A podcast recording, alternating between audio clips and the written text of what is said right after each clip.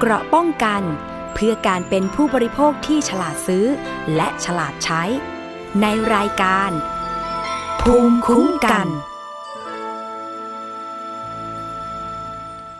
สวัสดีค่ะ คุณผู้ฟังค่ะขอต้อนรับคุณผู้ฟังทุกท่านค่ะ เข้าสู่รายการ ภูมิคุ้มกันรายการเพื่อผู้บริโภคค่ะ วันนี้คุณผู้ฟังอยู่กับดิฉัน อ้อมอุสาเอี่ยมสุวรรณผู้สื่อข่าวรายการสถานีประชาชนค่ะ วันนี้ยังคงดำเนินรายการแทนคุณประพาสเลอวิไลอีกหนึ่งสัปดาห์นะคะ แล้วก็ขอสวัสดีคุณผู้ฟังทุกท่านค่ะ ที่รับฟังนะคะผ่านทาง www thai pbs podcast com และแอปพลิเคชัน Thai PBS Podcast ค่ะ หรือว่าจะเป็นคุณผู้ฟังนะคะที่รับฟังผ่านทางสถานีวิทยุชุมชนที่เชื่อมโยงสัญญาณทั่วประเทศเลยค่ะ วันนี้รายการภูมิคุ้มกันของเรานะคะ ก็ยังคงมีข่าวสารเรื่องราวดีๆ มาเตือนมาบอกคุณผู้ฟังกันนะคะ ที่เกี่ยวข้องกับผู้บริโภคเช่นเคยค่ะ แล้วก็ในช่วงเทศกาลปีใหม่แบบนี้นะคะ ก็ขอสวัสดีปีใหม่ล่วงหน้าคุณผู้ฟังทุกท่านเลยนะคะ ที่สำคัญค่ะ วันนี้หลายๆ คนอาจจะกำลังเดินทาง กลับภูมิลำเนานะคะ กลับบ้านไปหาคนที่รัก หรือว่าจะเดินทางออกไปท่องเที่ยวนะคะทำให้เศรษฐกิจในประเทศไทยของเราดีขึ้นนะคะ เป็นการกระจายรายได้ในช่วงนี้ แต่อย่าลืมค่ะว่าเรายังคงอยู่กับสถานการณ์การแพร่ระบาดของโควิด -19 และเชื้อสายพันธุ์ใหม่นะคะ สายพันธุ์โอมิครอนที่หลาย ๆ คนอาจจะกังวลเรื่องของการกลับมาแพร่ระบาดอีกครั้งนะคะ เพราะฉะนั้นค่ะไม่ว่าจะเป็นหน่วยงานที่เกี่ยวข้องภาครัฐ ก็ขอความร่วมมือนะคะเทศกาลนี้ภาคเอกชนหรือว่า ในพื้นที่ต่างๆ ที่จะจัดงานเทศกาลปีใหม่ ก็อาจจะต้องมีการขออนุญาตในมีการทบทวนการจัดงานใหม่อีกครั้งหนึ่งนะคะเพื่อที่ว่าจะมีการป้องกันนะคะเตรียมมาตรการป้องกันการแพร่ระบาด แล้วก็ในช่วงของที่รัฐมนตรีว่าการกระทรวงสาธารณสุขก็ออกมาบอกนะคะว่า ในช่วงหลังปีใหม่เนี่ย ก็ขอความร่วมมือภาคเอกชน แล้วก็หลาย ๆ บริษัท อาจจะได้หยุดยาวนะคะ ก็ work from home กันอีก 1 สัปดาห์ เพื่อป้องกันการแพร่ระบาดของโควิด -19 สายพันธุ์โอมิครอนนะคะ อันนี้ก็เป็นความกังวลนะคะ ความห่วงใยของหลาย ๆ ฝ่ายว่าสถานการณ์การแพร่ระบาดเราก็ไม่อยากจะให้ตอนนี้สถานการณ์ดีขึ้นแล้วนะคะ ถ้าเทียบกับเมื่อหลาย ๆ เดือนที่ผ่านมาตอนนี้ก็เรียกว่าสถานการณ์ อาจจะใกล้กลับมาเป็นปกติแล้ว หลาย ๆ คนก็ภาวนาหวังว่าสถานการณ์ก็จะดีขึ้นตามลำดับนะคะ เพราะฉะนั้นเรื่องของการแพร่ระบาดก็อยู่ที่พวกเราในการช่วยกันป้องกันการแพร่ระบาดนะคะ สวมหน้ากากอนามัยตลอดเวลาที่อยู่ในพื้นที่ที่มีคนจำนวนมากนะคะแล้วก็หลีกเลี่ยง ถ้าเป็นไปได้ก็อาจจะหลีกเลี่ยง แต่ว่าในช่วงเทศกาลก็อาจจะเป็นไปได้ยากอย่างเงี้ยนะคะ เพราะฉะนั้นสิ่งที่ดีที่สุดก็คือการป้องกันตัวเองค่ะ สวมหน้ากากอนามัย สวมแมสแล้วก็ล้างมือบ่อย ๆ นะคะ ด้วยเจลแอลกอฮอล์หรือว่าสบู่นะคะ ที่สำคัญเลยค่ะ การฉีดวัคซีนก็เป็นอีกหนึ่งเรื่องที่สามารถป้องกันการติดเชื้อโควิด -19 ได้ แล้วก็ลดความเสี่ยงลดอาการรุนแรงได้นะคะหลาย ๆ คนก็ ตอนนี้ก็เริ่มจะหาวัคซีนเข็มที่ 3 ฉีดกันแล้ว เพราะว่าหลาย ๆ คนค่ะโทรศัพท์เข้ามาผ่านทางสถานีประชาชนนะคะ แล้วก็ไม่ว่าจะเป็นเรื่องของวัคซีนเรื่องอะไรก็แล้วแต่ หรือว่าคุณผู้ฟังได้รับความไม่เป็นธรรมจากการซื้อสินค้าและบริการ หรือว่าอยากจะร้องเรียนเรื่องอื่น ๆ นะคะ ถูกหลอกมา ถูกโกงมา หรือว่ามาสอบถามเราก่อนก็ได้ว่า ถ้าเจอเหตุการณ์ในลักษณะแบบนี้เนี่ยเข้าข่ายการโกงหรือไม่อย่างไร เรามีทนายความอาสานะคะจากสำนักสภาทนายความคอยให้คำปรึกษาอยู่ โทรมาได้เบอร์เดิมเบอร์เดียวค่ะ 027902111 และพูดคุยกันผ่านทางไลน์แอดไซน์ร้องทุกไทย PBS ค่ะ ตลอด 1 ปีที่ผ่านมาค่ะ เชื่อว่าคุณผู้ฟังหลาย ๆ คนเนี่ยต้องประสบพบเจอกับสถานการณ์เรื่องของการส่ง SMS เข้ามา ในโทรศัพท์มือถือเป็นข้อความที่เราไม่อยากจะได้รับเป็นข้อความชักชวนการเล่นการพนันชักชวนให้ไปกู้เงิน หรือแม้กระทั่งเป็นข้อความที่เป็นอนาจารนะคะ ซึ่งมูลนิธิเพื่อผู้บริโภคค่ะเขาก็ออกมาเปิดเผยข้อมูลผู้บริโภคปี 2564 นะคะ พบว่าปัญหาที่มีคนร้องเรียนเข้ามามากที่สุดเนี่ยเป็นเรื่องของ SMS ก่อกวนค่ะ รองลงมาเนี่ยเป็นปัญหาด้านการเงิน การธนาคารและประกันภัย และปัญหาการซื้อสินค้าและบริการทั่วไปค่ะ นอกจากนี้ค่ะ วันนี้เรายังได้รับเกียรติจากหัวหน้าศูนย์พิทักษ์สิทธิผู้บริโภค มูลนิธิเพื่อผู้บริโภคค่ะ จะมาพูดคุยกันในประเด็นเรื่องของกล่องสุ่มที่กำลังได้รับความนิยมอย่างมากในตอนนี้เลยทีเดียว หลาย ๆ คนที่ตอนนี้กำลัง CF กล่องสุ่มนะคะ อาจจะมาฟังเรื่องนี้ด้วยก็ได้ค่ะ เดี๋ยวเราไปติดตามจากรายงานและเดี๋ยวเรามาพูดคุยกันต่อค่ะ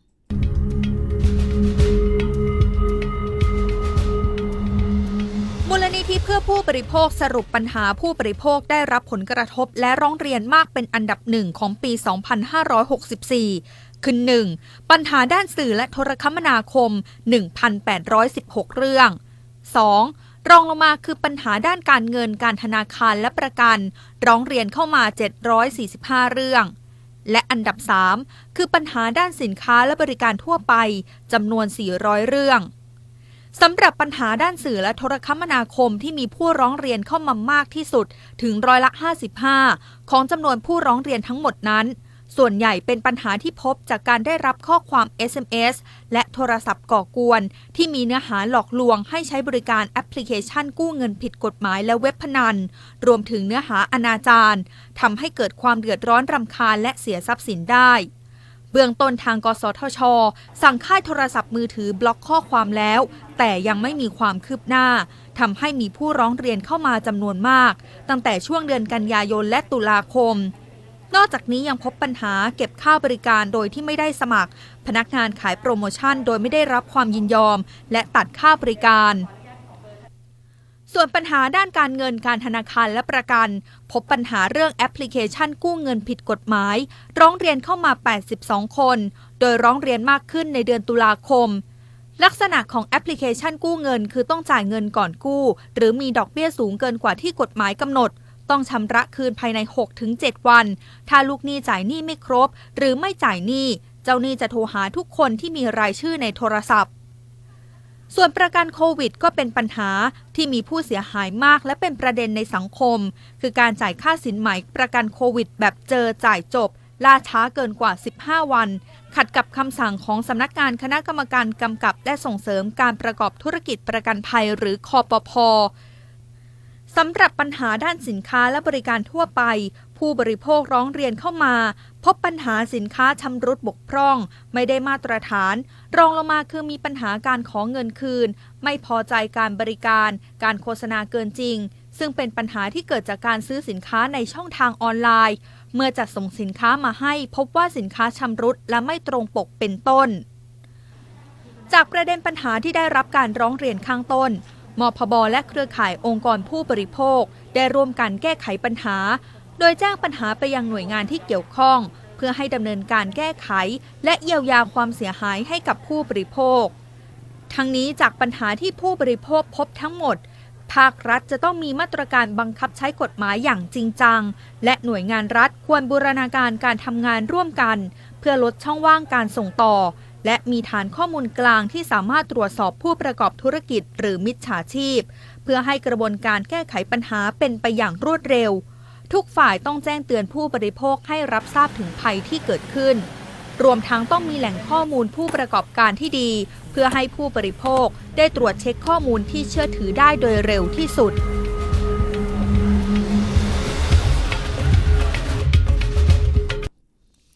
ค่ะนั่นก็เป็นเรื่องราวสรุปนะคะในปี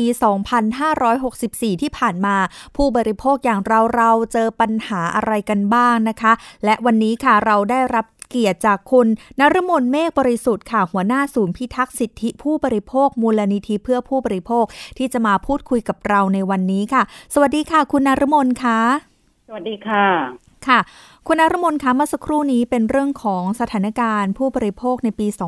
2564ในมุมมองของคุณนารมนนะคะ สถานการณ์ล่าสุดเนี่ยเป็นยังไงบ้างอะคะเรื่องร้องเรียนในปีนี้ก็จะเป็นเรื่องของ SMS นะคะ แต่สิ่งที่น่ากังวลในปีนี้แล้วก็ปีต่อไปเนี่ยก็คือเรื่องการซื้อสินค้าออนไลน์ค่ะซึ่งปัจจุบันเราก็พบปัญหาเรื่องความชำรุดบกพร่องก็เยอะนะคะ แล้วก็มีเรื่องของการโฆษณาเกินจริงนะคะ แต่สิ่งที่ตอนนี้อ่าเป็นเรื่องที่นิยมกันมากนะคะก็พบกันมากในกลุ่มทั้งวัยรุ่นแล้วก็ทั้งคนที่อยากซื้อสินค้าแล้วก็อ่าชอบลุ้นนะคะค่ะ ก็คือเรื่องของการซื้อกล่องสุ่มอ่าค่ะ อย่างอ้อมเองก็เป็นหนึ่งคนที่ไปเอฟกล่องสุ่มเสื้อผ้ามาเหมือนกันค่ะ คุณนารมนคะแล้วก็ก่อนหน้านี้เนี่ยที่รายการสถานีประชาชน ก็มีคนที่โทรศัพท์เข้ามา มีการร้องเรียนเรื่องของกล่องสุ่มจากร้านค้าชื่อดังว่าได้สินค้าไม่ตรงปกบ้าง แล้วก็มีปัญหาอะไรแบบนี้ค่ะ มองเรื่องนี้ยังไงบ้างอะคะแล้วก็ถ้าเกิดเจอปัญหาแบบนี้เนี่ยสามารถที่จะเข้าไปร้องเรียนกับหน่วยงานไหนอะไรยังไงได้บ้างอะคะ คือตอนนี้กล่องสุ่มเนี่ย เราคิดว่ามันเป็นเรื่องของแต่ก่อนเนี่ยมันเป็นเรื่องของการลดสต็อกนะคะค่ะเพราะว่าผู้ผู้ขายสินค้าเนี่ยบางทีเขามีสต็อกสินค้าเยอะเนี่ยเขาก็อาจจะเอามาทำเป็นกล่องกล่องเพื่อคืนกำไรให้กับลูกค้านะคะค่ะแต่ปัจจุบันเนี่ยกล่องสุ่มมันกลายเป็นเรื่องช่องทางที่ผิดกฎหมายอืมซึ่งเราก็พบหลากหลาย อย่างเช่นแม่ค้าบางท่านเนี่ย พอเข้าใจกฎหมายเนี่ยเขาก็จะไม่พูดถึงเรื่องการลุ้นโชคลุ้นรางวัลเพค่ะราะมันเข้าข่ายในเรื่องของการผิดพระราชบัญญัติการพนัน ซึ่งจะต้องมีการขออนุญาตก่อนที่จะมีการขายแต่ปัจจุบันเราก็ยังพบปัญหานะคะค่ะว่าอย่างเช่นกล่องสุ่มโทรศัพท์มือถือบางรุ่นที่ระบุเลยว่า ถ้าคุณซื้อกล่องสุ่มเนี่ย คุณจะได้ยี่ห้อนี้นะคะค่ะซึ่งอันเนี้ยเข้าขายผิดการพนันที่ชัดเจน แต่เราก็ยังพบว่าการดำเนินคดีเนี่ยค่อนข้างช้า หรือคนที่ซื้อไปเนี่ยเขาไม่รู้สึกว่าเขาได้รับเขาถูกเอาเปรียบค่ะนะคะ เพราะเขามองว่าเป็นเรื่องของการลุ้นอืมโชคลุ้นรางวัล อย่างเนี้ยค่ะ ตอนนี้ซึ่งมีมีคนที่ค่ะเข้ามาร้องเรียนผ่านทางมูลนิธิเยอะไหมคะก็ก็มีประเด็นที่เรื่องของการได้สินค้าไม่ตรงปกเนาะอันนั้นค่ะจะเยอะนะคะ แต่ประเด็นของเราเนี่ยมันเป็นลักษณะคล้ายๆกันเพียงแต่ว่าในกล่องเนี่ยเราไม่ทราบเลยว่าเป็นอะไรถูกไหมคะ แต่ในขณะที่ผู้บริโภคบางคนเขาเห็นสินค้าแล้วเขาอยากได้ตัวนั้นตัวนี้นะคะค่ะซึ่งกล่องสุ่มเนี่ย ถามว่าผู้บริโภคจะรู้สึกว่ามันเป็นปัญหาไหมเราคิดว่า เขามองว่ามันเป็นเรื่องการลุ้นละลุ้นลุ้นว่าในของในกล่องเป็นยังไง ซึ่งมันเข้าข่ายเรื่องการพนันนะคะอืมแต่มันยังไม่ได้ถูกกฎหมาย แล้วผู้บริโภคก็ไม่รู้สึกว่ามันเป็นปัญหานะคะ คนที่จะร้องเรียนก็รู้สึกว่า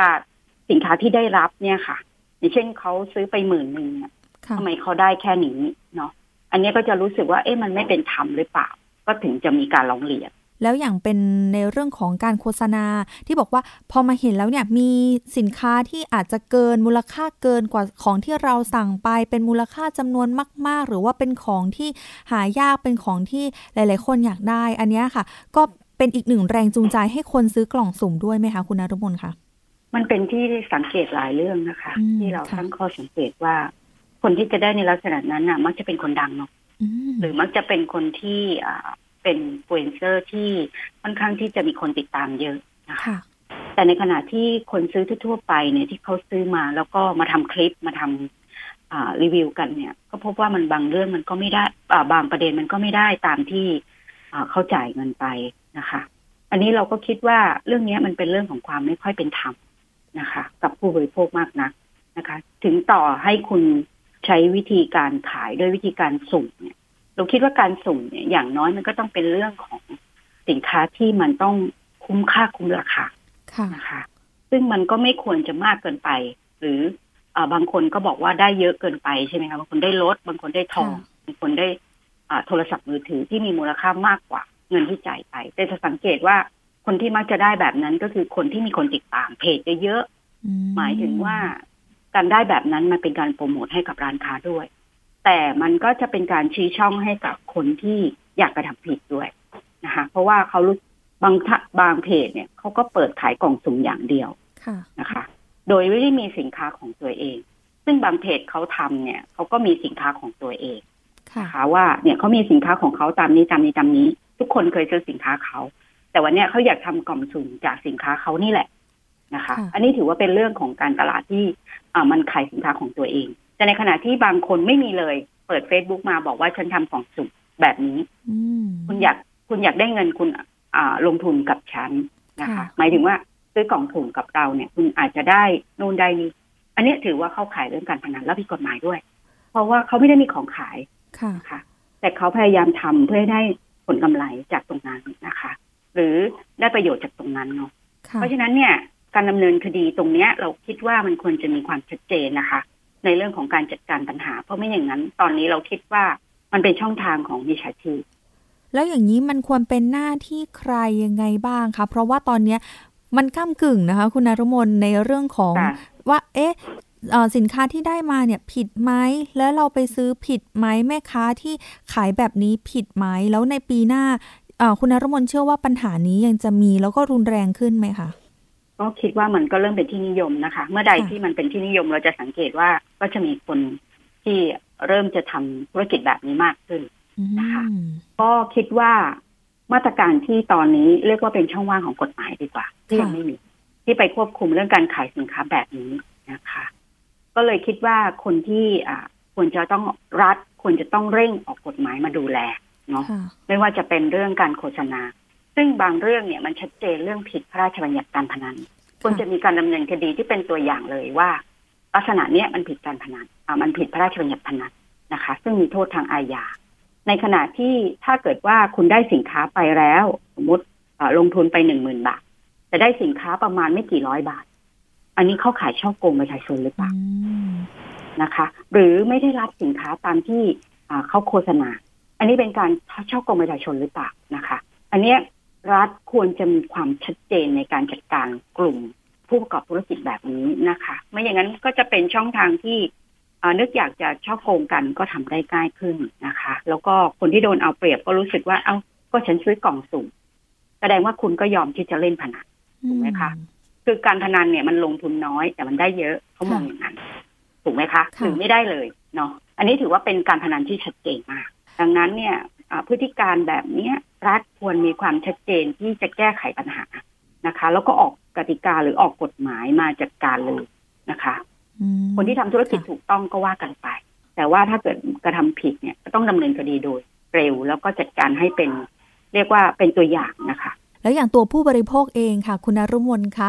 หลาย ๆ คนเชื่อว่าคุณผู้ฟังหลายคนพอเห็นสินค้า พอเห็นสิ่งของที่อยู่ในกล่อง ก็อยากจะไปเล่นกับเขาอยากจะสุ่มกับเขาแบบเนี้ยค่ะ แล้วพอถ้าได้สินค้ามาที่มันไม่ตรงตามความต้องการแบบเนี้ยเราสามารถที่จะร้องเรียนหรือว่าไปทางช่องทางไหนได้บ้างคะจริง ๆ ถ้าเป็นร้านค้านะคะ การตลาดออนไลน์เนี่ยค่ะนะคะค่ะการตลาดออนไลน์เนี่ย ถือว่ามันต้องมีการจดทะเบียนที่ขออนุญาตจาก คณะกรรมการคุ้มครองผู้บริโภคที่เราเรียกว่าการตลาดแบบตรง ทีนี้การสั่งซื้อสินค้าแบบเนี้ยการตลาดแบบตรงเนี่ย มันกำหนดตามกฎหมายเอาไว้ชัดเจนว่าไม่พอใจคุณคืนได้ค่ะภายในเจ็ดวัน แล้วร้านค้าต้องคืนเงินไม่เกินสิบห้าวัน นับจากวันที่ได้รับสินค้าคืนดังนั้นเนี่ยเราคิดว่าถ้าร้านค้าเป็นธุรกิจออนไลน์ แล้วก็ทำการแบบนี้ก็ถือว่าเป็นการขายสินค้าออนไลน์เหมือนกัน แล้วก็ถ้าผู้บริโภคอ่า รู้สึกว่าสินค้าที่ได้รับไม่เป็นไปตามที่ตกลงกัน หรือไม่เป็นไปตามโฆษณาคุณมีสิทธิ์ที่จะคืนแน่นอน สุดท้ายอันนี้ค่ะอันนี้คือหลักทางกฎหมายนะคะ ที่มีการคุ้มครองตอนนี้อยู่เนาะค่ะแต่ถ้าเป็นในลักษณะเข้าขายช่อโกง มันหมายถึงว่าไม่มีสินค้าเลยตามที่เขาขายหรือเออแจ้งเอาไว้เนี่ย อันนี้มีโทษจำคุกนะคะอืมไม่เกินห้าปีปรับไม่เกินหนึ่งแสนบาท เพราะว่ามันเป็นการเข้าข่ายความผิดตามราชบัญญัติคอมพิวเตอร์ ก็คือการนำการนำข้อมูลเป็นเท็จเข้ามา นะคะ เพื่อเกิดกระบวนการช่อโกง อันนี้ก็เป็นอีกโทษหนึ่งสุดท้ายคนที่ได้ประโยชน์จากเรื่องนี้มากที่สุดอาจจะเป็นแม่ค้าพ่อค้าออนไลน์ที่ที่จัดการกล่องสุ่มแบบนี้ หรือไม่อย่างไรอะคะคุณนรมนคะคือผู้บริโภคเนี่ย ตอนนี้เราถือว่าอยู่ในขั้นของกระบวนการเสียเปรียบนะคะ ถ้าเป็นผู้บริโภคค่ะทั่วไป เพราะว่าคนที่จะได้เปรียบส่วนใหญ่ก็คือคนที่ทำ YouTube หค่ะรือคนที่อะรับรีวิวสินค้า หรือคนที่เป็นคนดังใช่ไหมคะ ที่เราจะสังเกตว่า เขาเหมือนโปรโมทสินค้าให้กับร้านนั้นโดยตรงค่ะเพราะฉะนั้นเนี่ย การที่เขาจะลงทุนกับคนเหล่านั้นมันก็คุ้มค่าคุ้มราคาเพราะมีคนติดตามเป็นแสนอืมคนติดตามเป็นล้านถูกไหมคะเขาไม่ต้องจ่ายค่าโฆษณาให้กับคนเหล่านั้นมากมาย แค่แถมบางเรื่องให้เท่านั้นเขาก็คุ้มแล้วเนาะถือว่าสินค้าที่แถมเกินมาก็คืออ่าไม่แน่ใจว่าเป็นการให้แบบอ่าอันไหนหรือเปล่าหรือว่าเป็นประมาณการที่เราก็จะเห็นว่า เขาก็บอกว่าเขาก็ไม่ได้เขาก็ซื้อมาตามปกติเหมือนคนทั่วไปอะเนาะค่ะดังนั้นเนี่ยอ่าลักษณะการตลาดก็ให้อยากให้พูดพวกคำนึงถึงอ่าวิธีการขายนะคะหรือหรือว่าความเป็นธรรมของตัวเองที่จะลงทุน หรือที่จะซื้อสินค้าที่นั่นนะคะเพราะเราถือว่าการซื้อสินค้าโดยที่เราไม่เห็นสินค้าเนี่ย มันควรจะมีการระบบที่จะต้องมีการคืนเงิน หรือให้ค่ะลูกค้าได้มีการตรวจสอบก่อนว่าสินค้านั้นมีอะไรบ้างเนาะ อย่างน้อยก็เอามาเห็นให้เห็นนะคะ ว่าในกล่องเนี่ยทั้งหมดเนี่ยจะเป็นสินค้าที่อยู่ในกล่อง แต่จะแบ่งออกไปว่ากล่องละหนึ่งหมื่นบาท กล่องละสองพันบาท หรือกล่องละเท่าไหร่ อันนี้แต่ว่าคุณก็ต้องได้เห็นสินค้า ที่เขาจะใส่ลงไปในกล่องนั้นก่อน อันนี้ก็ถือว่าเป็นเรื่องของการที่เรามีสิทธิ์ที่จะได้เลือกได้เลือก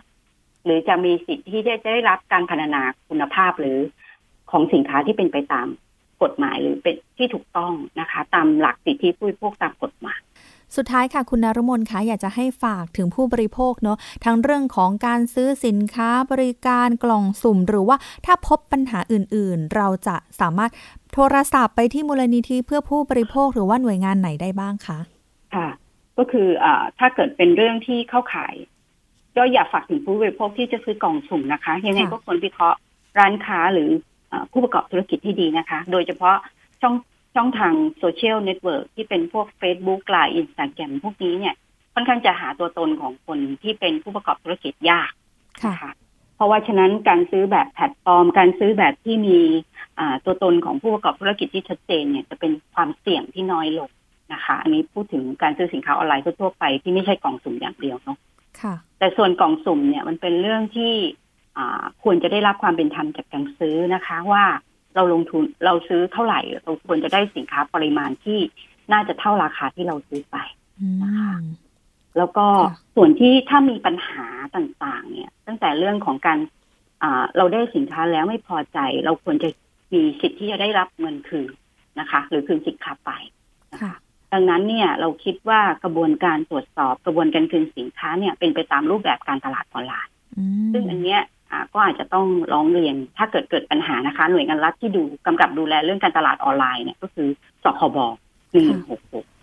แต่ถ้าเป็นการเข้าข่ายทำผิดอาญาเนี่ย ตอนนี้เราก็เห็นมีตำรวจไซเบอร์เนาะที่จะช่วยเหลือผู้บริโภคอยู่ ก็อยากให้ทุกท่านเนี่ยใช้สิทธิ์ในการร้องเรียน ส่วนมูลนิธิเพื่อผู้บริโภคก็ยินดีรับเรื่องนะคะยินดีช่วยเหลือทุกก็มีไลน์ official ของ consumer ไทยนะคะ เข้าไป ส่งลิงก์ข้อความหรือส่งเรื่องร้องเรียนได้ผ่านไลน์ official ได้เลยนะคะพอแล้วก็เบอร์โทรศัพท์ก็ศูนย์สองสองสี่แปดสามเจ็ดสามเจ็ดนะคะ ค่ะ วันนี้ก็ครบถ้วนนะคะ ในเรื่องของประเด็นปัญหาผู้บริโภคกับกล่องสุ่มที่กำลังได้รับความนิยมอยู่ในขณะนี้ค่ะ วันนี้ต้องขอขอบพระคุณ คุณนรมนเมฆบริสุทธิ์ค่ะ หัวหน้าศูนย์พิทักษ์สิทธิผู้บริโภค มูลนิธิเพื่อผู้บริโภคที่มาพูดคุยกันในวันนี้ค่ะ ขอบพระคุณมากค่ะ ค่ะยินดีค่ะ ค่ะ สวัสดีค่ะนั่นนะคะคุณผู้ฟังคะเชื่อว่าหลาย ๆ คนตอนนี้กำลังรอกล่องสุ่ม แล้วก็เปิด กล่องสุ่มถ้าเกิดไม่พอเปิดมาแล้วเนี่ยได้รับสินค้าที่ไม่ใช่ไม่ตรงใจเราแล้วไปร้องเรียนนะคะคุณผู้ฟังคะต้องได้รับสินค้าที่ไม่ตรงตามโฆษณา ไม่ได้คุณภาพ ไม่ได้มาตรฐานที่เขาโฆษณาไว้ ไม่ใช่ว่าพอเปิดกล่องสุ่มมาฉันอยากได้เงิน 1 ล้านบาท แต่พอเปิดมาไม่ได้เงิน 1 ล้านร้องเรียนแบบนี้ไม่ได้นะคะคุณผู้ฟังคะ ต้องเป็นสินค้าที่ไม่ตรงตามปก แล้วก็ไม่ได้มาตรฐานเท่านั้นนะคะ หรือว่าหากไม่พอใจสินค้าที่ได้มานะคะ ก็สามารถที่จะมีการร้องเรียนขอเงินคืน หรือว่าติดต่อกับทางร้านค้าได้เลยภายใน 7 วันเหมือนที่คุณนรมนได้บอกไป และท่านไหนที่ อยากจะร้องเรียนนะคะไม่ว่าจะเป็นประเด็นเรื่องของกล่องสุ่ม หรือว่าผู้บริโภคต่างๆ ให้ทางมูลนิธิช่วยกันเก็บข้อมูลนะคะมูลนิธิเพื่อผู้บริโภคค่ะ ก็สามารถที่จะโทรศัพท์ไปได้นะคะเน้นย้ำอีกครั้งค่ะ 02 248 3737 นะคะมูลนิธิเพื่อผู้บริโภคนั่นเองค่ะ เอาละค่ะ เดี๋ยวเราไปต่อนะคะ กันอีกหนึ่งเรื่อง เชื่อว่าคุณผู้ฟังหลาย ๆ คนตอนนี้อยู่ที่บ้านอยากจะหางานพิเศษหลาย ๆ คนตกงานในช่วงโควิด -19 นะคะ อยากจะหางานพิเศษทำก็เลยไป search ในอินเทอร์เน็ตค่ะ แต่พอไป search แล้วเนี่ยก็มีข้อมูลนะคะว่าเป็นการให้เข้าสู่แอปพลิเคชัน ชักชวนลงทุนได้ผลตอบแทนสูงนะคะ ชักชวนลงทุนได้ผลตอบแทนสูงนะคะ พอเราลงทุนไปแล้วเนี่ยก็กลับกลายเป็นว่าครั้งแรกเนี่ยได้เงินจริง แต่ว่าหลังจากนั้นเนี่ย ก็ไม่ได้เงินแล้วนะคะ ตรงนี้ค่ะ ผู้เสียหายหลายจังหวัดค่ะก็มีการร้องเรียนกับกองบัญชาการตำรวจสืบสวนสอบสวนอาชญากรรมทางเทคโนโลยี หรือว่าสออทค่ะ หลังจากที่มีการโอนเงินร่วมลงทุนการซื้อขายสินค้าผ่านแอปพลิเคชันหนึ่งโดยอ้างให้ผลตอบแทนสูงถึงร้อยละ 30 เลยค่ะคุณผู้ฟังคะแต่สุดท้ายเนี่ย ไม่เป็นไปตามที่ตกลงไว้ แล้วก็ขณะนี้เนี่ยมีผู้เสียหายกว่า 100 คน รวมความเสียหายมากกว่า 10 ล้านบาทค่ะ เดี๋ยวเราไปติดตามจากรายงานและมาพูดคุยกันต่อค่ะ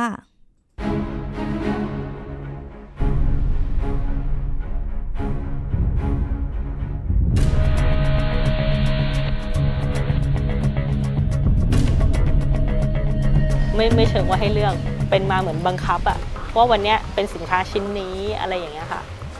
ค่ะ ตามมูลค่าที่เราเลือกไปอย่าง 3,999 ก็จะเป็นรองเท้า บางคนก็จะได้เป็นกระเป๋าอะไรเงี้ยค่ะ บางคนก็เป็นเครื่องใช้ไฟฟ้าก็มี ผู้เสียหายเล่าถึงวิธีการเข้าร่วมการลงทุนซื้อขายสินค้าผ่านแอปพลิเคชัน ที่อ้างว่าได้ผลตอบแทนสูงถึงร้อยละ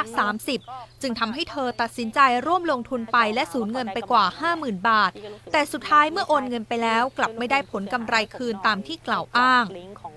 นางสาวเป้ผู้เสียหายเล่าว่าเธอสนใจหารายได้เสริม จึงค้นหาทางอินเทอร์เน็ต เมื่อเจอแอปพลิเคชันที่อ้างว่าสามารถหาเงินได้ จึงโหลดเข้ามาในโทรศัพท์มือถือ และนำเข้าสู่ระบบในไลน์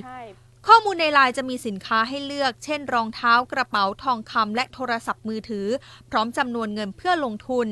เธอตัดสินใจลงทุนครั้งแรกจำนวน 2,888 บาท และได้ผลกำไรที่สามารถถอนออกจากระบบได้จริงจำนวน 577 บาททำให้เธอสนใจที่ลงทุนเพิ่มอีกครั้งด้วยแอปพลิเคชันดังกล่าวแอบอ้างบริษัทที่มีชื่อเสียง และมีผู้นำการลงทุนทำให้นางสาวเป้โอนเงินเข้าสู่ระบบเพื่อลงทุนครั้งที่ 2จำนวน 12,999 บาท และครั้งที่ 3จำนวน 39,999 บาท รวมเป็นเงิน 56,997 บาท และเมู่อบวกกับเงินกำไรในระบบที่เธอลงทุน รวมเป็นเงินทั้งสิ้น 79,794 บาท และเมื่อเธอต้องการถอนเงินทั้งหมด ก็ไม่สามารถถอนออกจากระบบได้ทำให้เธอรู้ว่าการลงทุนไม่เป็นเรื่องจริง เธอจึงเข้าแจ้งความที่สถานีตำรวจนครบาลบางซื่อเพื่อช่วยเหลือและอายัดบัญชีที่โอนเงินเข้าไป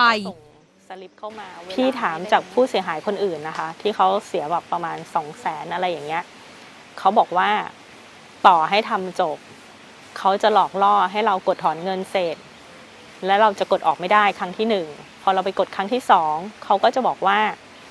คุณทำผิดกฎมันเลยล็อก จะต้องเสียเงินอีก ซึ่งแต่ละคนตอนเนี้ยจะโดนไม่เท่ากันแล้วในขั้นตอนนี้บางคนห้าหมื่นบางคนแสนกว่า เพื่อมาปลดล็อกระบบเอาเงินออก ตอนนี้บางทีมันตรวจสอบยากจริง ๆ เพราะก่อนที่พี่จะทำอะพี่ก็ตรวจแล้วนะอ่าบริษัทนี้มีนี่เลขผู้เสียภาษีอันนี้ตรวจเจอด้วย ความน่าเชื่อถือเราก็เลยเชื่อว่าไม่น่าจะโดนหลอก แต่ก็ยังโดนนอกจากนี้เธอยังได้นำเรื่องดังกล่าวเข้าแจ้งความที่กองบัญชาการตำรวจสืบสวนสอบสวนอาชญากรรมทางเทคโนโลยีหรือสอท เพื่อช่วยเหลือติดตาม ซึ่งเจ้าหน้าที่ได้ให้เธอพร้อมผู้เสียหายรายอื่น ๆ ลงทะเบียนประวัติและมูลค่าความเสียหาย ซึ่งขณะนี้มีจำนวนมากกว่า 40 คน และเชื่อว่าผู้เสียหายจะมีมากกว่า 100 คน รวมมูลค่าความเสียหายกว่า 10 ล้านบาทผู้เสียหายเล่าว่าการออกมาสะท้อนเรื่องนี้ อยากให้เจ้าหน้าที่ดำเนินการกับผู้กระทำผิด และเตือนภัยสำหรับผู้อยากลงทุนทางออนไลน์ อุษาเอี่ยมสุวรรณไทย PBS รายงาน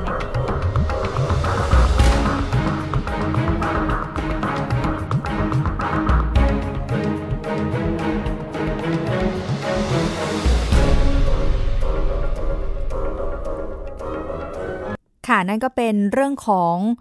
การกลโกงของมิจฉาชีพนะคะที่มาในรูปแบบของแอปพลิเคชัน ชักชวนลงทุนค่ะอ้างแอบอ้างใช้ชื่อบริษัทชื่อดังนะคะมีชื่อเสียงทำให้หลาย ๆ คนเนี่ยที่จะหาไรายได้ในช่วงนี้นะคะ ก็อาจจะเข้าไปแล้วก็สุดท้ายเนี่ย ได้ผลกำไรไม่ได้เงินนะคะ ตามที่มีการโฆษณาไว้มีการกล่าวอ้างไว้ด้วยค่ะ วันนี้เราได้รับเกียรติจากคุณเป้นะคะ เป็นผู้เสียหายแล้วก็เป็นแกนนำค่ะที่รวบรวมผู้เสียหายด้วยนะคะ ในขณะนี้ค่ะ อยู่ในสายกับเราขณะนี้ด้วยนะคะ สวัสดีค่ะ คุณเป้ค่ะค่ะ สวัสดีค่ะ ค่ะ คุณเป้ค่ะ ตอนนี้มีผู้เสียหายติดต่อ มีการมีผู้เสียหายเนี่ย ทักไปหาคุณเป้เยอะไหมคะ ในการขอความช่วยเหลือค่ะ เยอะพอสมควรค่ะเกือบเกือบสองร้อยคนแล้วค่ะอืมในการรวบรวมผู้เสียหายจากแอปชักชวนลงทุนเนี่ยเนาะใช่ค่ะ คือช่องทางที่ทุกคนเข้าไปลงทุนเนี่ย อย่างอย่างของเป้กับบางส่วนค่ะจะเป็นการผ่านแอปพลิเคชันเข้ามาค่ะจะเข้าสู่ไลน์บางคนก็จะเป็นการทักตรงโดยการส่ง SMS ไปอืมบางคนก็โทรไปหาก็มีค่ะ ค่ะ แต่สุดท้ายแล้วก็คือเข้ามาอยู่ใน ห้องแชทเดียวกันในการลงทุนนะคะ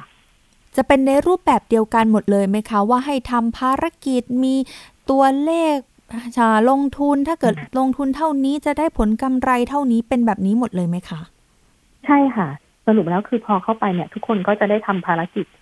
สามขั้นตอนเหมือนกันหมดเลยค่ะอืมบางคนก็รู้ตัวเร็ว บางคนก็แบบว่าพออหมดเงินลงทุนในขั้นตอนที่สามอะไรอย่างเงี้ย พอแบบค่ะก็จะเหมือนกับของเป้อะ คือพอเราทำต่อไม่ได้ เราก็จะขอเงินคืนเขาก็ไม่คืนให้ พยายามต่อรองก็แล้วอะไรอย่างเงี้ยค่ะ บางคนทำจนจบภารกิจ อ่า อย่างที่บอก คือพอกดปลดล็อกไม่ได้ ต้องเสียค่าปลดล็อก ต้องเสียค่ายืนยันตัวตนเสียนู่นนี่นั่น บางคนโดนไปแบบมากสุดตอนเนี้ย อยู่ที่สามล้านค่ะ คนเดียวนะคะสามล้านนี่คือทำภารกิจในวันเดียวด้วยไหมคะ หรือว่ายังไงคะคุณเป้ ประมาณสองวันค่ะ ค่ะ ของของน้องเขาก็คือเหมือนกับว่าเขาพยายามหาเงินมาปลดล็อกเพื่ออยากได้เงินก้อนแรกออกมา อืมอย่างถ้าย้อนกลับไปเรื่องของการทำภารกิจที่มีสามขั้นตอน เขาเป็นยังไงค่ะบ้างภารกิจนี้ในลักษณะแบบไหนคะ คุณเป้เผื่อจะเป็นช่องทางว่า ตอนนี้หลาย ๆ คนอาจจะเข้าไปสู่แอปนี้ แต่ว่าไม่รู้ว่าลักษณะวิธีการ ลงทุนผ่านสามภารกิจเป็นยังไง อยากให้คุณเป้เล่าให้ฟังหน่อยค่ะ ค่ะ ในส่วนของสามภารกิจอย่างของเป้เนี่ยเขาจะเป็นชุดใบคำสั่งซื้อมาเลยสามชิ้นค่ะแต่เขาจะระบุราคาเพียงแค่ชิ้นแรกชิ้นเดียวก่อนอืมพอเราเลือกชิ้นแรกเสร็จ เริ่มต้นที่แผน A อะพอมาชิ้นที่สองเขาก็จะบอกบอกราคามาว่าชิ้นที่สองเท่านี้นะ ได้กำไรเท่านี้อะไรอย่างเงี้ยค่ะ อย่างเช่นของเป้อะ ชิ้นที่สองมันอยู่ที่หนึ่งหมื่นสองพันเก้าร้อยเก้าสิบเก้ากำไรอยู่ที่ชิ้นละห้าพันอืมแล้วก็ชิ้นที่สามสามหมื่นเก้าพันเก้าร้อยเก้าสิบเก้ากำไรค่ะก็จะเพิ่มขึ้นมาอีกอะไรเงี้ยค่ะ เป็นหลักหมื่นเลยอะแต่ต้องบอกก่อนว่าอย่างบางคนก็ก่อนหน้านี้ได้เงินจริงในขั้นตอนแรก ๆ เลยใช่ไหมคะจริงนะคะอืมได้จริงค่ะ ทุกคนที่โดนหลอกอะจะได้จริงทุกคนอยู่แล้ว ในช่วงแรก ๆ ช่วงแรก ๆ จะเป็นแบบว่า ซื้อสินค้าหนึ่งชิ้น ก็ถอนได้เลยอืมแต่วันที่เราจะโดนหลอกกันเนี่ยเขาก็บอกว่าให้เลือกก่อนว่า คุณจะเลือกแผนอะไรอะทุกคนก็มีความเข้าใจตรงกันเหมือนกันเลยเท่าที่คุยมานะคะ ก็น่าจะเป็นภารกิจเหมือนเดิม คือซื้อหนึ่งชิ้นถอนได้เลยค่ะ แต่เมื่อไหร่ที่เราเลือกชิ้นแรกปั๊บเขาจะโยนเราไปอีกห้องแชทหนึ่งเขาบอกตอนเนี้ย คุณซื้อครบสามครั้งแล้วนะ คุณได้ไปอยู่ห้อง VIP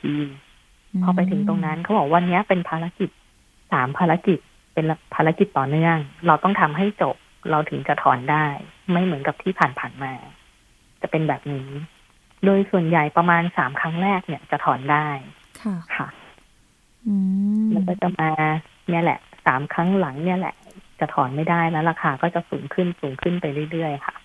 อืมก็คือให้ทำภารกิจประมาณสามครั้งแล้วสุดท้ายก็คือจะถอนเงินไม่ได้ ใช่ค่ะ ค่ะ แล้วหลังจากที่มาออกในรายการสถานีประชาชนเนาะตอนนี้ความคืบหน้าเป็นยังไงบ้างคะคุณเป้เห็นบอกว่ามีทางเจ้าหน้าที่ของตำรวจไซเบอร์สอทในการที่ให้คำแนะนำด้วย ใช่ค่ะ คือต้องขอขอบคุณท่านผู้บังคับการด้วยที่ว่า วันนั้นหลังจากมาออกรายการ ท่านก็ประสานงานกับทางทีมของท่านเลย เพื่อให้เราเข้าพบในวันนั้นเลย แล้วก็ทำการขยายผลกันในวันนั้นนะคะ ซึ่งข้อมูลตรงนี้เจ๊ขออนุญาตไม่บอกลึกนะค่ะ ค่ะ แต่ก็บอกได้แค่ว่าสำหรับผู้ที่เสียหายคือตอนเนี้ย ความคืบหน้าของคดีมีมากพอสมควรแล้วอืมค่ะก็คาดว่าเร็วๆนี้ก็น่าจะได้ข่าวดีกันทุก ๆ คนนะคะอืมแล้วอย่างผู้เสียหายตอนนี้หลาย ๆ คนอาจจะเห็นว่า เอ้ยเป็นเงินจำนวนน้อยไม่กล้าไปแจ้งความ ถ้าเกิดสมมติว่าขั้นตอนที่เราจะไปแจ้งความ หรือว่าดำเนินคดีกับคนกลุ่มนี้ค่ะ อยากให้คุณเป้เล่าให้ฟังหน่อยในฐานะ ตัวแทนแล้วก็แกนนำของผู้เสียหายเนอะว่า เราควรที่จะรวบรวมข้อมูลยังไงไปที่สพยังไง แล้วก็ดำเนินการยังไงบ้างค่ะอะอันดับแรกเลยนะคะ ก็แคปหน้าจอที่เราแชทคุยกันค่ะนะคะ ว่าเราโดนหลอกมายังไง แล้วก็สลิปที่เราโอนไปซิงค์ออกมาเสร็จแล้ว ก็ไปสอนอท้องที่ที่เราอยู่ นะตอนที่เกิดเหตุนะคะ ก็ไปแจ้งความขออายัดบัญชีปลายทางที่เราโอนไป บางคนอาจจะโดนสองหรือสามบัญชี ก็ต้องแจ้งให้ครบนะคะ ค่ะพอหลังจากนั้นเสร็จแล้วนะคะ ก็ติดต่อสอทอเขาจะมีลิงก์ให้กรอกข้อมูลนะคะอยู่ต่างจังหวัดไม่จำเป็นต้องเดินทางเข้ามานะคะ ในตอนนี้ค่ะค่ะ ตอนนี้ทางเจ้าหน้าที่เขาอำนวยความสะดวกให้ทุกคนที่เสียหายทั่วประเทศอยู่แล้ว แล้วเดี๋ยวทางข้อมูลในที่เรากรอกลิงก์ไปเนี่ย มันก็จะเป็นฐานข้อมูลรวมผู้เสียหาย ซึ่งเดี๋ยวทางเจ้าหน้าที่เขาจะไปคัดแยกอีกทีหนึ่งแล้วตอนนี้ค่ะที่ที่มีผู้เสียหายที่ติดต่อเข้ามาเนอะหลาย ๆ คนได้เริ่มลงทะเบียนแล้วหรือยังคะ หรือว่ากำลังทยอยลงกันอยู่ บางส่วนลงไปคือลงไปเยอะพอสมควรแล้วค่ะ น่าจะค่ะเกินร้อยแล้วแหละอืมเพราะว่าเวลาลงเนี่ยเป้ขอให้เขาแคปหน้าจอหน้าสุดท้ายอะ่ะยืนยันให้เป้นิดหนึ่งว่าลงแล้วนะ อะไรเงี้ยค่ะ จะได้แบบคอยประสานงานกับทางเจ้าหน้าที่ด้วยว่าตอนเนี้ยผู้เสียหายที่รวมมาเนี่ย อยู่ที่ประมาณกี่คนแล้ว จากที่เป้ทราบ เพราะว่าเป้เอาลิงก์เนี้ยไปฝากเพจที่เขาเตือนภัยด้วยค่ะก็จะมีบางคนน่าจะลงผ่านทางเพจเตือนภัยเข้ามาด้วย ก็จะพยายามให้ผู้เสียหายลงให้เยอะที่สุด เพื่อผลประโยชน์ของตัวผู้เสียหายเองด้วยอะค่ะ แสดงว่าก่อนหน้านี้เนี่ยหลาย ๆ คนก็คือเป็นในรูปแบบของการอยากหารายได้เสริมเนาะผ่านทางออนไลน์กันใช่ค่ะเกือบทุกคนเลยไหมคะเอาเป็นว่าประมาณเก้าสิบเปอร์เซ็นเลยดีกว่าค่ะอืมบางคนมาจากการเล่นเกมแล้วมันเป็น pop-up เด้งขึ้นมาเป็นโฆษณาค่ะเขาก็เลยคลิกเข้าไป แต่ประมาณเก้าสิบเปอร์เซ็นต์เนี่ย เป็นการ search หาหารายได้เสริมรายได้พิเศษ แล้วก็เข้ามาในช่องทางนี้ค่ะอืมโดยส่วนใหญ่เลย สุดท้ายค่ะคุณเป้อยากจะให้คุณเป้ฝากถึงค่ะหลาย ๆ คนที่อยากจะอ่าหารายได้พิเศษผ่านทางออนไลน์เนอะหรือว่าฝากถึงผู้เสียหายตอนนี้ดีกว่า ถ้าเกิดอยากจะรวบรวมข้อมูล ส่งข้อมูลให้คุณเป้หรือว่าอ่าติดต่อผ่านทางช่องทางคืออารายการสถานีประชาชน แล้วก็ไลน์ร้องทุกข์ไทย PBS เนี่ยก็ยินดีที่จะเป็นสื่อกลางด้วยเช่นเดียวกัน อยากให้คุณเป้ฝากถึงผู้เสียหาย แล้วก็คนที่กำลังอยากจะเข้ามา ลงทุนแบบนี้ค่ะ ควรที่จะตรวจสอบยังไงยังไงบ้างคะอันนี้อันดับแรกเลยอะค่ะ ถ้าเข้ามาแล้วรู้สึกว่าไม่แน่ใจ ลองไปเสิร์ชหาดูก่อนได้ว่าชื่อนี้เนี่ย เคยมีคนไปโพสต์ไหมว่าค่ะหลอกลวงตามเพจแบ็คลิสบางคนอะอือฮึติดชื่ออยู่ในนั้นแล้วค่ะก็มีนะคะสำหรับชื่อบัญชีปลายทางที่เราโอนไป แต่สำหรับการหารายได้เสริมออนไลน์มันมีไหมที่ไม่หลอกมีค่ะค่ะ มันก็ขึ้นอยู่กับจังหวะว่าเราจะเจอหรือไม่เจอแค่นั้นเอง แต่ส่วนใหญ่ถ้าเราโอนไปที่ไม่ใช่บัญชีบริษัท ให้คิดนิดนึง เพราะจริงๆตอนเป้อะตรวจสอบแม้กระทั่งใบทะเบียนการค้าที่เขาส่งมาเป้มองว่ามีตัวตนนะเช็คได้ทุกอย่างเลย ครบเลยแล้วที่บัญชีเนี่ย มันยังไม่ติดแบล็คลิสต์ด้วย ก็เลยหลวมตัวทำไปโดยที่ลืมลืมคำนึงไปนิดนึงว่าทะเบียนการค้าจริง ก็จริงอยู่ แต่เขาอาจจะเอาของคนอื่นมาแอบอ้างหรือเปล่า อันนี้เราไม่รู้วันนี้นะคะก็ขอบคุณคุณเป้นะคะที่มาให้ข้อมูลมาพูดคุยกับเรานะคะ เรื่องของการป้องกันการที่เข้าไปเกี่ยวข้องกับแอปลงทุนเนาะแล้วก็ได้ผลกำไรอ้างว่าได้ผลกำไรตอบแทนสูงแต่สุดท้ายไม่ได้ตามที่กล่าวอ้างไว้นะคะ ขอบพระคุณคุณเป้ที่มาให้ข้อมูลกับทางรายการภูมิคุ้มกันในวันนี้ค่ะ ขอบพระคุณมากนะคะ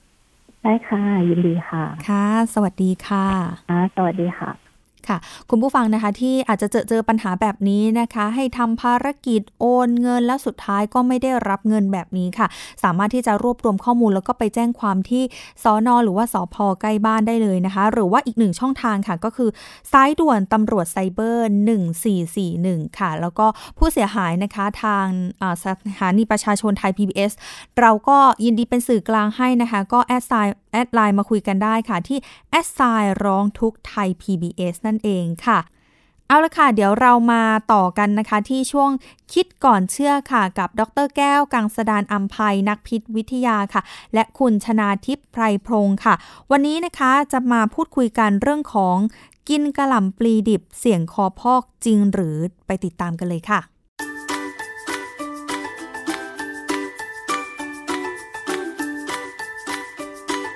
ช่วง คิดก่อนเชื่อ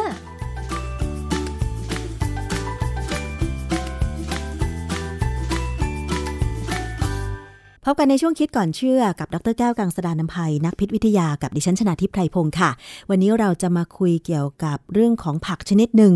กระหล่ำปลีค่ะ หลายคนคงชอบเมนูจากกระหล่ำปลีนะคะ เพราะว่าทำได้หลากหลายเมนูเลยทีเดียวค่ะ แต่ว่า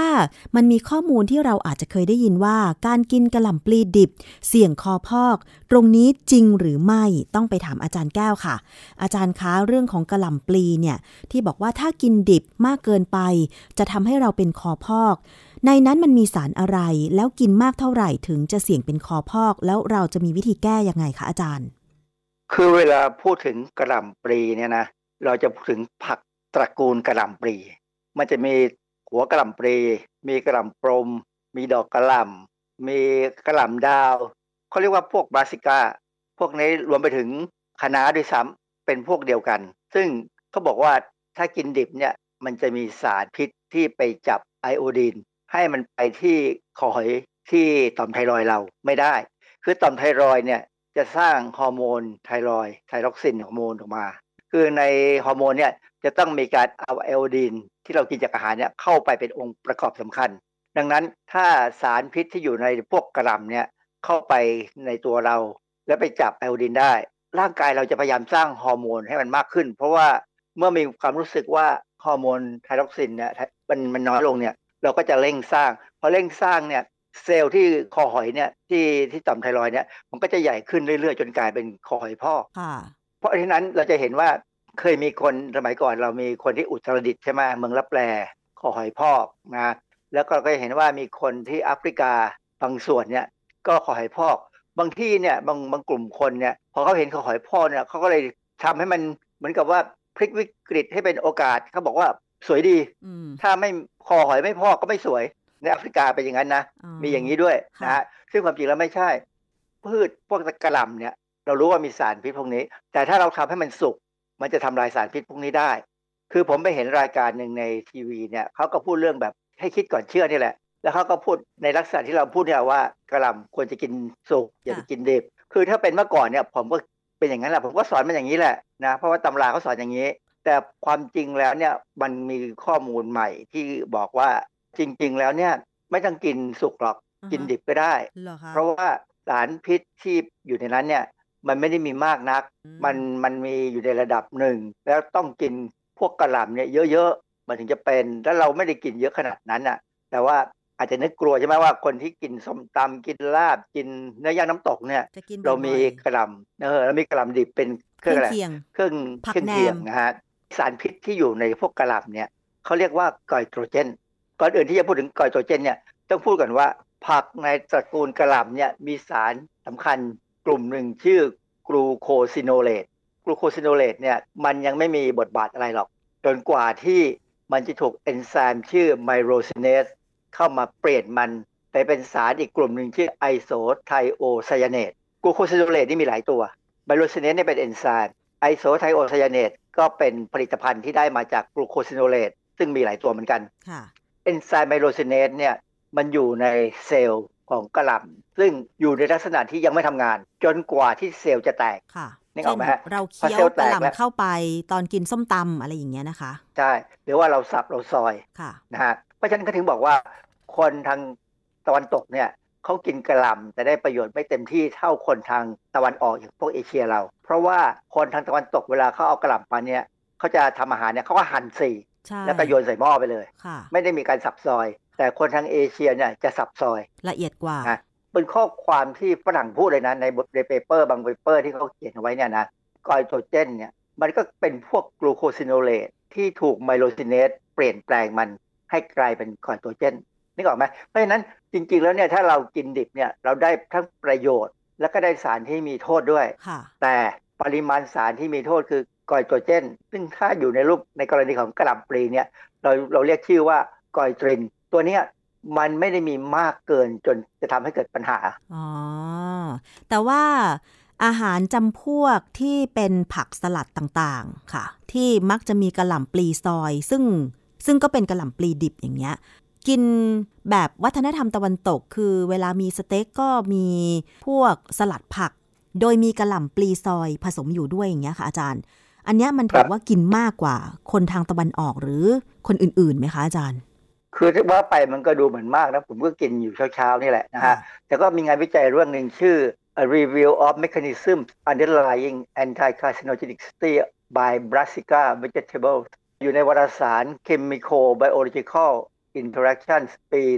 1997 เขาประเมินนี้เขาบอกว่ากอยตรินที่เกิดขึ้นจากการกินผักกลุ่มกระลำปรีนั้น ไม่มากพอที่จะมีผลไปเปลี่ยนแปลงการทำงานของต่อมไทรอยในมนุษย์ ปริมาณที่เป็นอยู่จริงในอาหารมนุษย์นั้นมันน้อย ดังนั้นเนี่ยต้องกินให้เยอะมากๆ คือคงกินหลายหัวต่อวันเนี่ยถึงจะพอมีปัญหานะฮะคนไทยเราเนี่ยเรากินอาหารทะเลบ้างพอสมควร แม้ว่าจะอยู่เชียงใหม่จะอยู่ที่สูงก็ตาม ก็ยังมีการขนส่งอาหารทะเลขึ้นไปบ้างนะใในกลุ่มบางกลุ่ม แต่ว่าถ้าเป็นชาวเขาที่บางครั้งอาจจะไม่มี เพราะฉะนั้นถ้าชาวเขาเขาปลูกกระหล่ำแล้วเขากินกระหล่ำมาก ไม่มีโอกาสได้กินอาหารจากทะเลเลยเนี่ย โอกาสที่จะคอพอกเขาก็พอมีนะค่ะ อาหารทะเลส่วนมากก็คือมีไอโอดีนไอโอดีนนี่คือมันจะแก้พิษของที่มันอยู่ในกระหล่ำได้ใช่ไหมคะอาจารย์ ไม่ไม่ใช่แก้ผิดมันเข้าไปช่วยทำให้มันมาก จนสามารถเอาไปสร้างเป็นฮอร์โมนได้ คือตัวกระลำมันก็มีพิษมันก็ไปจับอยู่แหละ แต่เราใส่เข้าไปให้เยอะๆ จนมันเหลือไปถึง ต่อมไทรอยให้ใช้สร้างได้ ดังนั้นเนี่ยจึงมีโครงการของกระทรวงสาธารณสุขที่จะทำเกลือผสมไอโอดีน ใช่ค่ะ แล้วก็ได้รับแจกทุกบ้านด้วย เมื่อก่อนบ้านดิฉันอยู่ภาคเหนือก็ได้รับแจกนะอาจารย์ คือมันก็มีโอกาสที่ขอให้พ่อหายไปสักพักหนึ่งเดี๋ยวก็กลับมาอีกกลับมาเพราะมีปัญหาว่าเกลือไอโอดีนที่เขาใส่ลงไปเนี่ยมันระเหยได้บางทีมันหายไป เขาก็ต้องพัฒนาเปลี่ยนไปใช้เกลือไอโอดีนตัวอื่น นะซึ่งมีกระบวนการเขาแหละทำให้มันค่อนข้างจะอยู่ตัวก็ดีขึ้น อาการคอหอยพอกของคนไทยก็ก็น้อยลง ซึ่งอันนี้ต่างจากคนทางแอฟริกาแอฟริกาเนี่ยเขากินข้าวฟ่างเป็นอาหารหลัก แล้วในข้าวฟ่างหรือ millet เนี่ยมันจะมี goitrogen เยอะมาก แล้วเขากินข้าวฟ่างเยอะมากเพราะเป็นอาหารหลักเนี่ยพวกนี้จะเป็นคอหอยพอกและยังยังมีปัญหาอยู่ในปัจจุบันนี้แต่นี่อีกอันหนึ่งที่น่าสนใจคือว่าถ้าเมื่อเรากินกะหล่ำปลีดิบ เราเสี่ยงต่อการได้รับสาร goitrogen แต่จริง ๆ แล้วเนี่ยในกะหล่ำปลีดิบเนี่ยเราก็จะได้ isothiocyanate ตัวอื่นที่มาจากพวกกูโคซิโดเลตด้วย ซึ่งสารกลุ่ม isothiocyanate เนี่ยจะกระตุ้นการทำงานของเอนไซม์ในตับ เพื่อจะทำลายสารพิษให้ดีขึ้น ดังนั้นเนี่ยการกินกะหล่ำปลีดิบเนี่ยมันเป็นประโยชน์กับการป้องกันสารพิษนะเพราะฉะนั้นเนี่ยที่แนะนำคือว่าถ้าอย่างนั้นเนี่ยเวลาใช้น้ำปลาในการทำส้มตำทำอะไรก็ตาม ให้ใช้น้ำปลาจริง ๆ ที่ใช้ปลาจากทะเล ซึ่งจะมีไอโอดีนด้วย หรือให้มีการใช้เกลือไอโอดีนปรุงอาหารแล้วก็จะลดความเสี่ยงต่อการมีปัญหาจากสารพิษที่อยู่ในกระหล่ำปลีได้ดีแต่จะได้ประโยชน์จากสารตัวอื่น ๆ ที่อยู่ในกระหล่ำปลีซึ่งมันจะเกิดจากการเคี้ยวการสับการซอยของเราค่ะ อย่างปลาร้าที่เวลาหมักปลาร้าใช้เกลือผสมไอโอดีนแบบนี้ได้ไหมอาจารย์ ควรจะเป็นอย่างนั้นด้วยซ้ำนะแต่ว่าก็ยากเพราะว่าเวลาเขาทาปลาร้ากันมักจะอยู่อีสานใช่ไหมเขาก็ใช้เกลือสินเทา ซึ่งจริง ๆ แล้วตอนนี้เราก็มีโครงการเยอะนะที่เขาพยายามจะเข้าไปรณรงค์ให้เอาเกลือสินเทาเนี่ยมาเติมไอโอดีนเข้าไปฮะเพราะอย่างเกลือที่มีขายอยู่ในท้องตลาดเนี่ยยี่ห้อดัง ๆเนี่ยเป็นเกลือสินเทานะแต่ว่าเขาเติมไอโอดีน เพราะฉะนั้นคือถ้าจะดีที่สุดต้องเป็นเกลือทะเลไหมอาจารย์ หรือเกลือสินเทาก็ได้แต่ว่าต้องเติมไอโอดีน ผมแนะนำเกลือสินเทาเติมไอโอดีนเพราะกระบวนการผลิตสะอาดกว่า ดูดูรู้เลยว่าสะอาดเพราะว่าเป็นบ่อลึกลงไปแล้วขุดเอาน้ำเกลือขึ้นมา แล้วทำให้มันแห้งจนได้เกลือ แล้วเติมไอโอดีนลงไป ถ้ามีการเติมที่ถูกต้องที่ดีเนี่ย มันจะอยู่นะแล้วมันก็จะมีประโยชน์ แต่ถ้าเป็นเกลือทะเลเนี่ย นึกภาพทะเลบ้านเราสิว่าเรามีนิคมอุตสาหกรรม ซึ่งทิ้งขยะทิ้งอะไรต่ออะไรสารพิษลงไปนะเพราะฉะนั้นผมไม่แนะนำไม่ใช้เกลือทะเลเท่าไหร่หรอก โอกาสที่น้ำทะเลจะสกปรกเนี่ยมันเยอะมากค่ะ จริง ๆ แล้วที่อาจารย์บอกว่ากระหล่ำปลีก็มีสารที่มีประโยชน์ มันมีงานวิจัยอะไรอย่างอื่นมา ช่วยให้เราได้ข้อมูลเพิ่มมากขึ้นไหมคะผลของผักในตระกูลกระหล่ำต่อ การเกิดมะเร็งหรือว่าลดความเสี่ยงของมะเร็งเนี่ย มีงานวิจัยตีพิมพ์อยู่ในวารสาร Carcinogenesis ปี 2000 เป็นงานวิจัยเรื่อง Brassica vegetables increased and Apiaceous vegetable decreased cytochrome P450 1A2 activity in human แปลได้ง่าย ๆ ว่าผักตระกูลกระหล่ำเนี่ยเพิ่มการทำงานของเอนไซม์ทำลายสารพิษ ที่เราเรียกว่า P450 คือการที่ไปเพิ่มการทำงานของเอนไซม์ตัวนี้มันทำให้สารพิษเนี่ยถูกกระตุ้นให้ไปสู่การกำจัดออกจากร่างกาย ด้วยกระบวนการของเอนไซม์อีกตัวหนึ่งที่เป็น conjugation คือเอาสารอื่นมาต่อดังนั้นตัวนี้ที่สำคัญคือ ผักในตระกูลกะหล่ำปลีเนี่ยพอเราเรากินเข้าไปแล้วเนี่ยเราได้สารพวก isothiocyanate เนี่ยสารกลุ่มเนี้ยกระตุ้นเอนไซม์ทั้งสองระบบเลยทำให้ออกไปเร็วมากเขาศึกษาในคนมีการศึกษาในคนเนี่ยเขาก็วัดดูว่าระดับเอนไซม์เนี่ยคือถ้ามีสูงเนี่ยสารเคมีที่เราให้กินคือเขาให้กินคาเฟอีนที่อยู่ในกาแฟเนี่ยคาเฟอีนเนี่ยจะถูกเอนไซม์ cytochrome P450-1A2 เนี่ยกำจัดทิ้ง เราสามารถได้สังเกตเห็นได้ว่า คนที่กินกะหล่ำปลีเนี่ยเขาขับคาเฟอีนออกจากร่างกายเนี่ยเร็วกว่าคนที่ไม่ได้กินกระหล่ำปลีคือเรื่องนี้มันไปตรงกับงานวิจัยที่มีมานานแล้วล่ะ เป็นงานระบาดวิทยาที่เขาไปศึกษาในเมืองจีน เขาพบว่าคนจีนที่กินกระหล่ำปลีกินแบบเป็นเรื่องเป็นราวเลยนะ อย่างน้อยสัปดาห์ละสองครั้ง จะมีความเสี่ยงกับการเป็นมะเร็งต่ำกว่าคนจีนทั่ว ๆ ไปที่ไม่กินเนี่ยอย่างน้อยสองเท่าค่ะ แล้วคนจีนเหล่านั้นในวิธีวิจัยคือเขาให้กินกระหล่ำปลีดิบเลยไหมคะอาจารย์เขาเขาไม่ได้ให้ไปให้กินเขาไปสำรวจว่าตำบลไหนมีคนเป็นมะเร็งน้อยเขาก็ไปดูถามว่ากินอะไรบ้าง ก็ไปพบว่ากินกระหล่ำปลีเยอะ คืองานระบาดวิทยาเนี่ยจะไม่ใช่เป็นการเอาอะไรไปให้คนกิน แต่จะเข้าไปดูว่าที่ไหนมีการเป็นโรคน้อย เพราะอะไรก็ไปถามว่าเขากินนู่นกินนี่หรือมีความเป็นอยู่ยังไง พยายามหาปัจจัยที่เป็นตัวกำหนดว่าเป็นมะเร็งน้อยลง ก็ไปพบว่า การกินกระหล่ำปลีต่อสัปดาห์เนี่ย ถ้ากินมากกว่าคนอื่น ความเสี่ยงก็ต่ำลง ความเสี่ยงในการเป็นมะเร็งก็ต่ำลงใช่ไหมใช่ฮะแล้วเขาเป็นคอหอยพอกด้วยไหมอาจารย์เขาก็ไม่เป็นใช่ไหมคะอาจารย์ ไม่มีรายงานว่าเห็นคอหอยพอกคือคนจีนก็เป็นคนที่กินกินปลาอยู่พอสมควรนะอาหารจีนก็มีปลาอยู่พอสมควร แล้วเข้าใจว่าพื้นที่เนี่ยถ้าจะเป็นพื้นที่ที่มีหอยพอกเนี่ยจะต้องมีการขาดธาตุไอโอดีนจากดินด้วยแหละ นะฮะเกลือที่เอามาใช้ก็จะไม่มีไอโอดีนเพราะฉะนั้นจากงานทดลองแล้วก็คำอธิบายทางวิทยาศาสตร์เกี่ยวกับสารที่มีอยู่ในกระหล่ำปลี ทั้งหมดเนี่ยนะคะ ถึงแม้ว่าเราจะกินดิบต่อไปในปริมาณที่ปกติกับชีวิตประจำวันกับเมนูอาหารต่างๆ ก็ถือว่ามีความปลอดภัยไม่ก่อให้เกิดโรคคอหอยพอกใช่ไหมคะอาจารย์เออนั้นถูกต้องแต่ว่าก็ยังมีคำแนะนำบางคำแนะนำเขาบอกว่า แต่ถ้าบางคนเนี่ยแพ้ผักกระหล่ำปลีนะ ก็ต้องระวัง คือแพ้เนี่ยเราก็รู้ว่ากินไปแล้วคัน มีเหมือนกันนะบางคน อีกกลุ่มหนึ่งคือคนที่กินยาต้านการแข็งตัวของเลือด เช่นยาวอร์ฟารินเนี่ยก็ต้องระวัง เพราะว่ากระลำปลีมันมีผลไปทำให้ยาเนี่ยทำงานน้อยลง ก็จะมีปัญหาค่ะ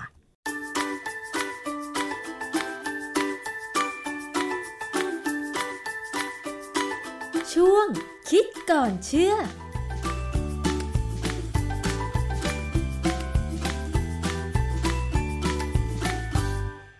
ขอบคุณข้อมูลนะคะจากช่วงคิดก่อนเชื่อค่ะ และวันนี้นะคะก็คือทั้งหมดของรายการภูมิคุ้มกัน รายการเพื่อผู้บริโภคค่ะสำหรับวันนี้นะคะหมดเวลาแล้วค่ะ พบกันใหม่ในสัปดาห์หน้า ดิฉัน อ้อมอุสาเอี่ยมสุวรรณฝากเนื้อฝากตัวกับคุณผู้ฟังอีกเช่นเคยนะคะ พร้อมทีมงานลาไปก่อนค่ะสำหรับวันนี้ สวัสดีค่ะ ติดตามรายการได้ที่ www.thaipbspodcast.com แอปพลิเคชัน Thai PBS Podcast หรือฟังผ่านแอปพลิเคชัน Podcast ของ iOS Google Podcast Android Podbean SoundCloud และ Spotify ติดตามความเคลื่อนไหวของรายการและแสดงความคิดเห็น โดยกดถูกใจที่ facebook.com/thaipbspodcast